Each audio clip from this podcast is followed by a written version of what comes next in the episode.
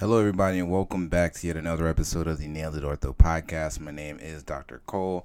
Myself and Dr. Fitz started this podcast to go over high yield orthopedic surgery topics, but you are now tuned into our OITE or Orthopedic in Training Exam review featuring myself and Dr. Spencer Woolwine. If you're a returning listener, welcome back. If this is your first time listening, go ahead and hit the subscribe button and follow us on social media at Nailed It Ortho. That'll be Instagram, Facebook, and Twitter. Um, so without further ado, let's go ahead and do some more basic science, everybody's favorite subject. You are now listening to Nailed It, the Orthopedic Surgery Podcast, featuring doctors Jay Fitz and Wendell Cole.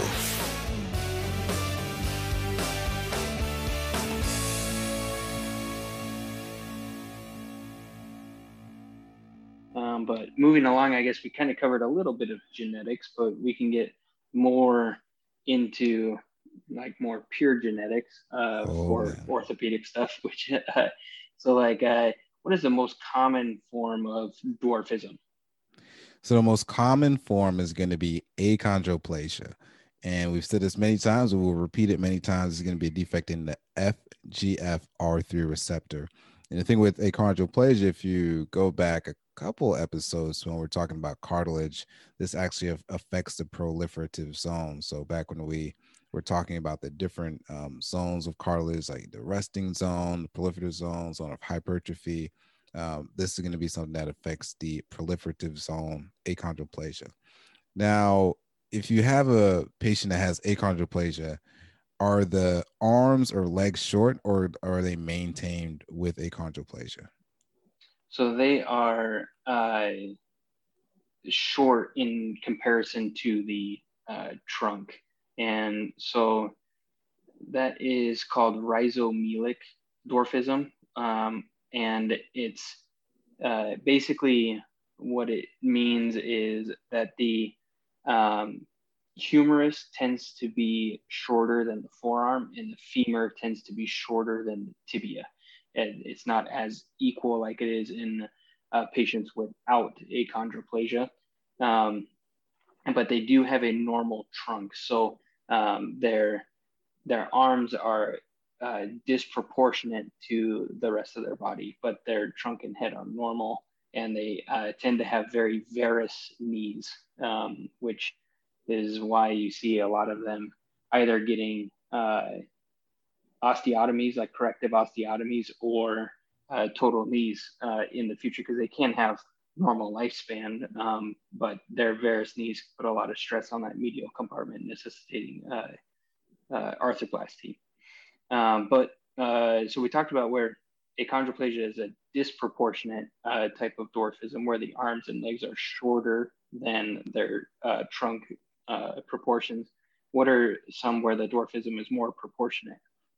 Yeah, so this is going to be things like constitutional dwarfism, any of these mucopolysaccharidoses, um, any of these endocrinopathies, um, as well as uh, familial dwarfism. Uh, quick, quick question. Uh, see if this even works, Spencer. Do you, do you remember, any, like, if uh, what Hunter syndrome is? Do you remember if that's like the X-linked dominant, or do you, do you recall our story? I know it's a couple minutes later. I'm putting you on the spot here. So the uh, the Hunter, so it is. Uh, he has a it's an all male recess. Oh, okay. Boom. So yeah, they're they're hunting with spears, and so yeah, that is X-linked recessive. Nice. Works. So yeah, it, it actually does work. nice. Yep. So yeah, so this mucopolysaccharidosis, um, that's one of the things where you know dwarfism is just going to be proportionate, unlike um, what you what you were just explaining with achondroplasia. Um, now, what are some other FGFR3 dysplasias? Because we talked about achondrodysplasia, which we know is FGFR3, but are there any others? Uh, there are. I have never heard of one of them. So thank you for educating me on that. Uh, but one is uh, hypochondroplasia, which is um, basically just a mild form of achondroplasia. It's not as um, uh, as obvious, I guess, is a, a, the best way to put it. Um, but it's hypochondroplasia, and then there's uh, thanatophoric dysplasia, um, which is uh, basically they don't have a proliferative zone, And unfortunately, this is typically fatal by two years of age, and is one that I have actually never come across. So uh, it is thanatophoric dysplasia for those of you who uh, are googling that. And um, uh, the thing we see uh, or and honestly, it uh, kind of confused me a lot through residency. It still does, admittedly, is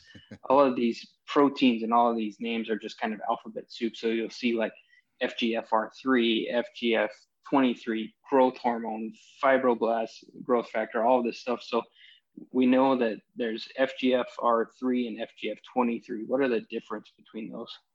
Yeah, all this stuff confused me, which is why I want to put this question here because I know other people are confused. But FGFR3 is going to be associated with the dysplasias, the one that we just talked about, like achondrodysplasia, hypochondroplasia, and thanatophoric dysplasia. I'm sure I butchered the pronunciation, but that's what those are with FGFR3. FGF23, that decreases renal reabsorption of phosphate um, and that's going to be a substance that's going to be produced by osteocytes and osteoblasts. So that's one of the things that we said uh, was upregulated with uh, hypophosphatemic rickets. It was going to be FGF23, uh, as well as I, I, believe some of those like oncogenic um, uh, uh, uh, issues with phosphate. You know, so mm-hmm. FGF23 upregulated, you're going to be excreting more phosphate. So don't get that confused with R3, which is associated with the dysplasias. Oh, oh, the next question I could have just looked literally one millimeter below and saw this. Uh, but in what what condition is a mutation of the FGF23 inhibitor called? Yeah, as that hypophosphatemic rickets or the PHEX mutation. And uh, it's basically no FGF23 inhibition um, is what causes that. And uh, you briefly kind of described some of this, but um, some of the other conditions that increase uh, FGF23 um, are things like fibrous dysplasia and uh, tumoral or induced osteomalacia from uh, metastatic lesions are, are, things that increase that FGF23. Um, but then on the flip side, what are some of the conditions that decrease FGF23? Yeah, I wish I would just like not being tunnel vision on that question and literally looked just a little bit lower and saw that I actually wrote all this stuff down.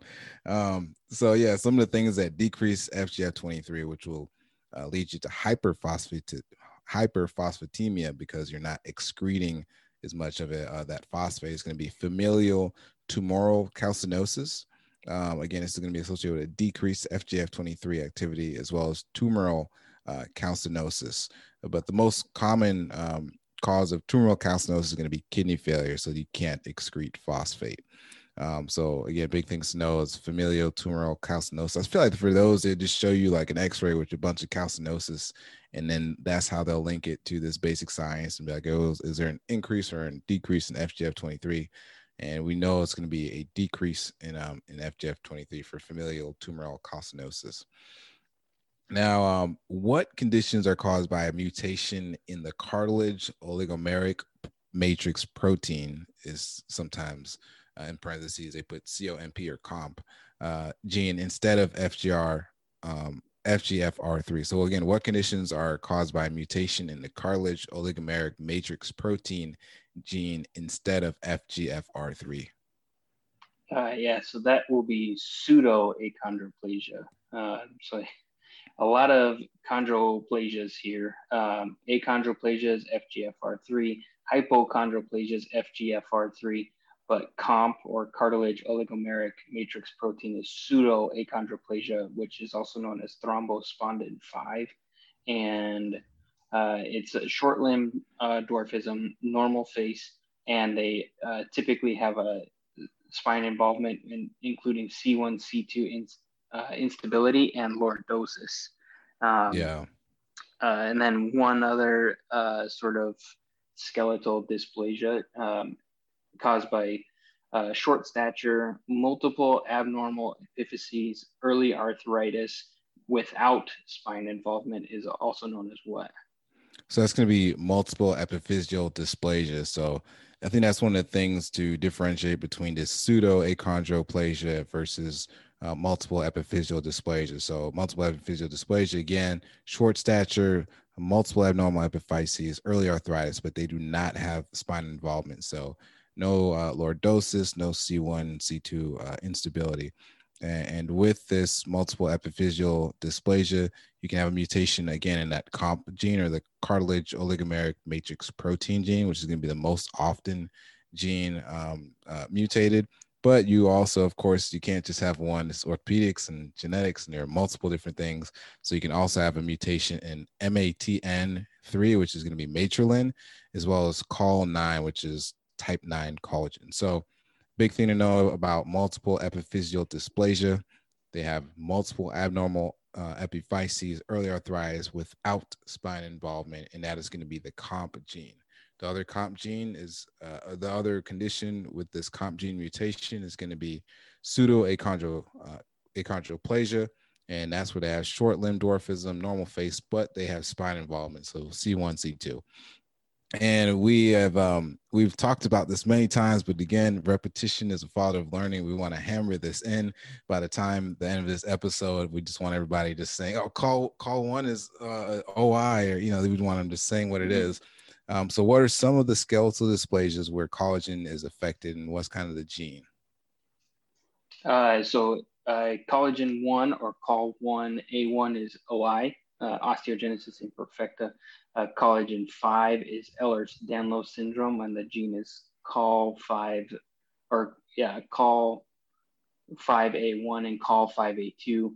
Um, spondyloepiphyseal dysplasia, uh, dysplasia, achondrogenesis, Stickler syndrome uh, are all COL2 or type 2 collagen uh, defects uh, col 9 or type 9 collagen defects are multiple epiphyseal dysplasia that we just talked about. It's the one with uh, multiple abnormal epiphyses, short stature, but no spine involvement.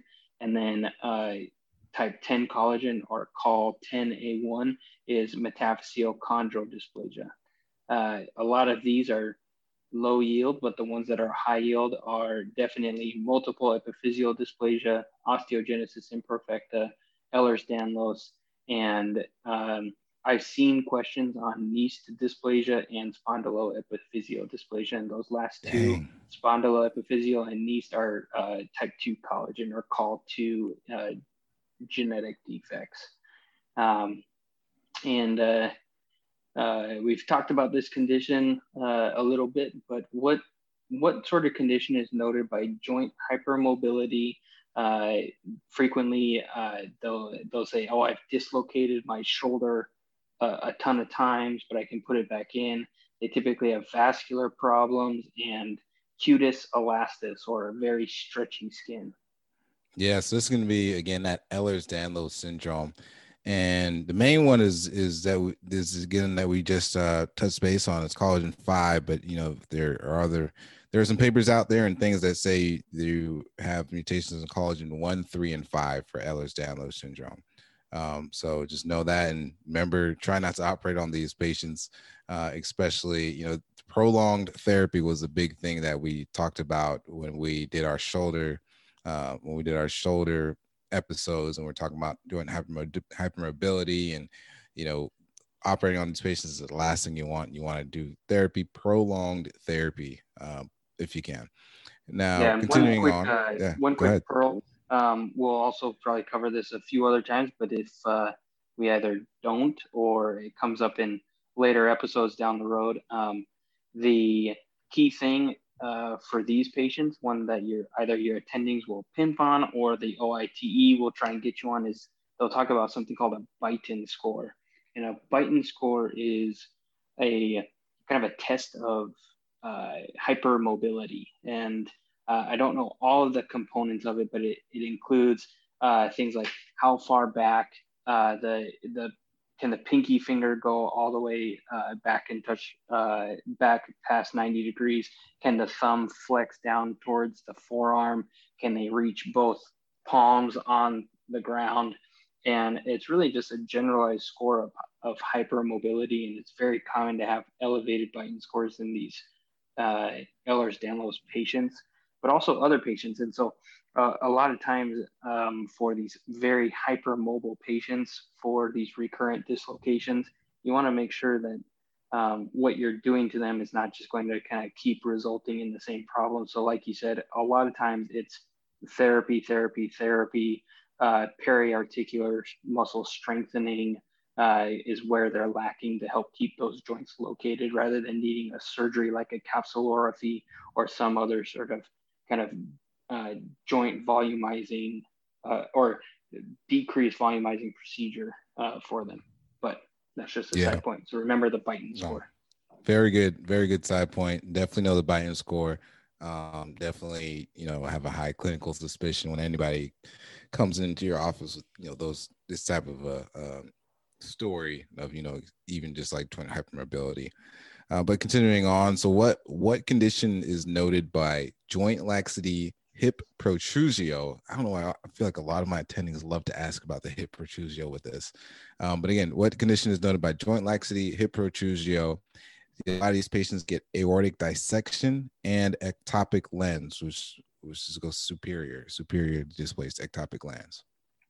Yeah, that's Marfan syndrome. And how they may test this is they'll show a, an AP pelvis of the uh, bilateral uh, hip protrusion, and then they'll show a close up of a of an eye, like a photograph of an eye, and they'll show the lens is superior. And uh, if they're nice, they'll just say, "Hey, what condition do they have?"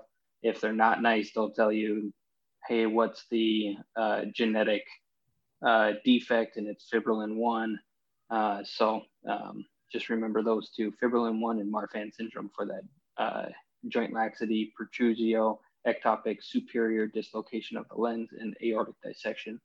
And then, uh, so we just talked about the superior lens dislocation. There's another condition with inferior lens dislocation, but they are marfanoid in appearance and they uh, frequently have clotting issues like DVTs and develop PEs. What sort of condition is that? Yeah, so this is going to be homocystinuria, and uh, again, big things to note for differences between this and Marfan's. They have a Marfanoid appearance, but with Marfan syndrome, the big thing with them is going to be like aortic dissection and uh, valve problems versus uh, homocystinuria. Uh, they're going to have the inferior um, ectopic lens, and they're going to have a history of DVTs or PEs. So somebody comes in with a history of a bunch of DVTs, PEs. They may be on some type of blood thinner, think homocystinuria, if you're thinking these types of disorders. Now, uh, continuing on, what does excess sonic hedgehog expression lead to since we are on this uh, genetics train? Wow, man. so this, uh, so sonic hedgehog is involved in um, the kind of embryonic stage limb development. And so if you have excess uh, sonic hedgehog expression, you're going to see post-axial polydactyly. Um, but then on the flip side, if you have a lack of sonic hedgehog, what will you see? Yeah, so this is going to be post-axial hypoplasia. Uh, you know, patients um, also that have uh, fibular hemimelia, and I actually had a patient uh, with this when I was on a peds rotation um, that, you know, so I mean, like this is the real stuff, real things that happen in real life. And so when you see it, you're like, oh, dang, this stuff in the book is actually real. Um, but yeah, so again, poor SS, SHH or sonic hedgehog expression leads to post-axial hypoplasia. And when you look at fibular hemi, hemimelia, the things to note about them is sometimes they can have a missing fibula um, but another thing to know is they have anterior medial tibial bowing, which is going to be important because we'll talk about something else that does not have anterior medial tibial bowing. And they also have a loss of a lateral uh, lateral foot on on their X-rays. So fibular hemimelia, they have a missing fibula, they have anterior medial tibial bowing, and then a loss of the lateral foot, uh, last loss of lateral foot rays. So you'll see you'll get an X-ray of the foot, and you'll just see kind of those medial foot rays, and then there's nothing laterally. So those are all things that clue you in towards fibular hemimelia, which is associated with poor sonic hedgehog expression. Now, I just touched the base on fibular hemimelia having anterior medial tibial bowing, but what condition can anterior lateral tibial bowing be seen in? Uh, so that is uh, classic for neurofibromatosis, and they will, you will see this on an OIT in your five years of residency and probably on your boards. Um, and the anterolateral, and it's really, um, this was something that kind of, uh, not necessarily confused me, but I always would get um, uh, mixed up when I looked at it at an X-ray and I saw a tibial bowing. I'm like, wait, is this medial or lateral bowing? And it's basically um, whichever way the apex of the uh, bow is pointing is the uh, whether it's lateral or medial bowing. So yeah, uh, lateral bowing, the uh, apex of the bow will uh, be towards the fibula and towards the front.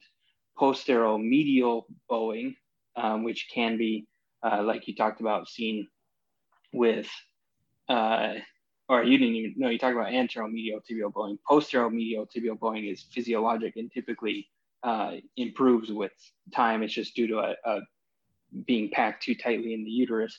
But uh, yeah, that wherever the whichever way the bow points, that's what they mean. Um, and it, it just it took me a few times of going over x-rays and remembering like oh yeah it's not the way the foot points it's the way the the bow points yeah. um, but uh, uh, this is a, an interesting uh, condition because i've seen a patient with this as well um, but what is the condition noted when they have uh, absent clavicles uh, proportional dwarfism and uh, skull deformities or kind of a lack of um, the sutures uh, from calcifying in the skull. Yeah, so this is going to be cleidocranial dysplasia. It's interesting because once you see a picture, you you won't forget. You're like, oh, that's they don't have any clavicles like that is cleidocranial dysplasia. Um, so anybody listening to this, uh, after you stop driving, Google cleidocranial dysplasia, and uh, you'll see what we're talking about. But again, just like you said, these patients have absent clavicles, proportional dwarfism, um, skull deformity, or skull, different skull you know issues, uh, because these patients have impaired intramembranous ossification.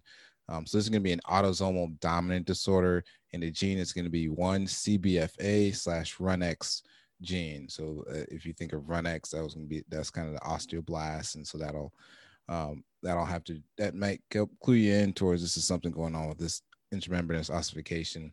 Now I don't think we uh, I don't think we added autosomal dominant to to the story we came with, with a little bit earlier. Um, we had uh, we we had our our guys playing basketball from our autosomal dominant stuff earlier. We had the syndactyly, uh, the Marfan's, the Ehlers-Danlos syndrome, uh, and then we also had uh, achondroplasia for the short guys with a temper. So we also had malignant hyperthermia and multiple hereditary exostoses, just as for uh, just to run your memory one more time, but also add in their uh, cleidocranial dysplasia. This is another autosomal dominant condition. I don't I don't really have a good way to to add that in, so just just tack that on there as well. Uh, now, what condition is noted with? I actually saw a patient with this next one too. So, uh, but anyways, what condition is noted uh, in patients that have like an aplastic or a hypoplastic patella? Um, iliac horns, which is really interesting. If you Google iliac horns and t- take a look at those pictures, that'll that'll be like, oh yeah, that's, that's, those are iliac horns, uh, as well as nail problems. Um, so I think that this was uh, named after uh, two very tired uh, physician scientists wanted to go home at night and uh, they saw uh, aplastic or hypoplastic patella and nail issues and so they just called it nail patella syndrome. And the gene involved is LMX1B. Um, I've never seen it. It's one of those where uh, I've I have read about it through Orthobullets um, or other sort of uh, kind of questions, but uh, again, just uh, remember nail patella syndrome and LMX1B.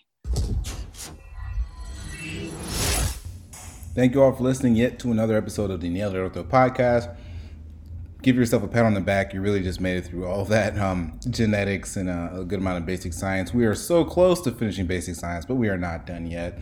So please tune in again next week. Actually, I think at this point, I think we'll try to just release all these rather rather soon because OIT is literally right on the corner and this week. So just go ahead and tune into the next episode. Please tell a friend, tell a colleague, help them out on their exams too if you are studying, or if you are a med student just listening to this just to learn to get prepared for next year. That's great. Tell another uh, medical student about it, and follow us on Instagram, Facebook, and Twitter at Nailed It Ortho.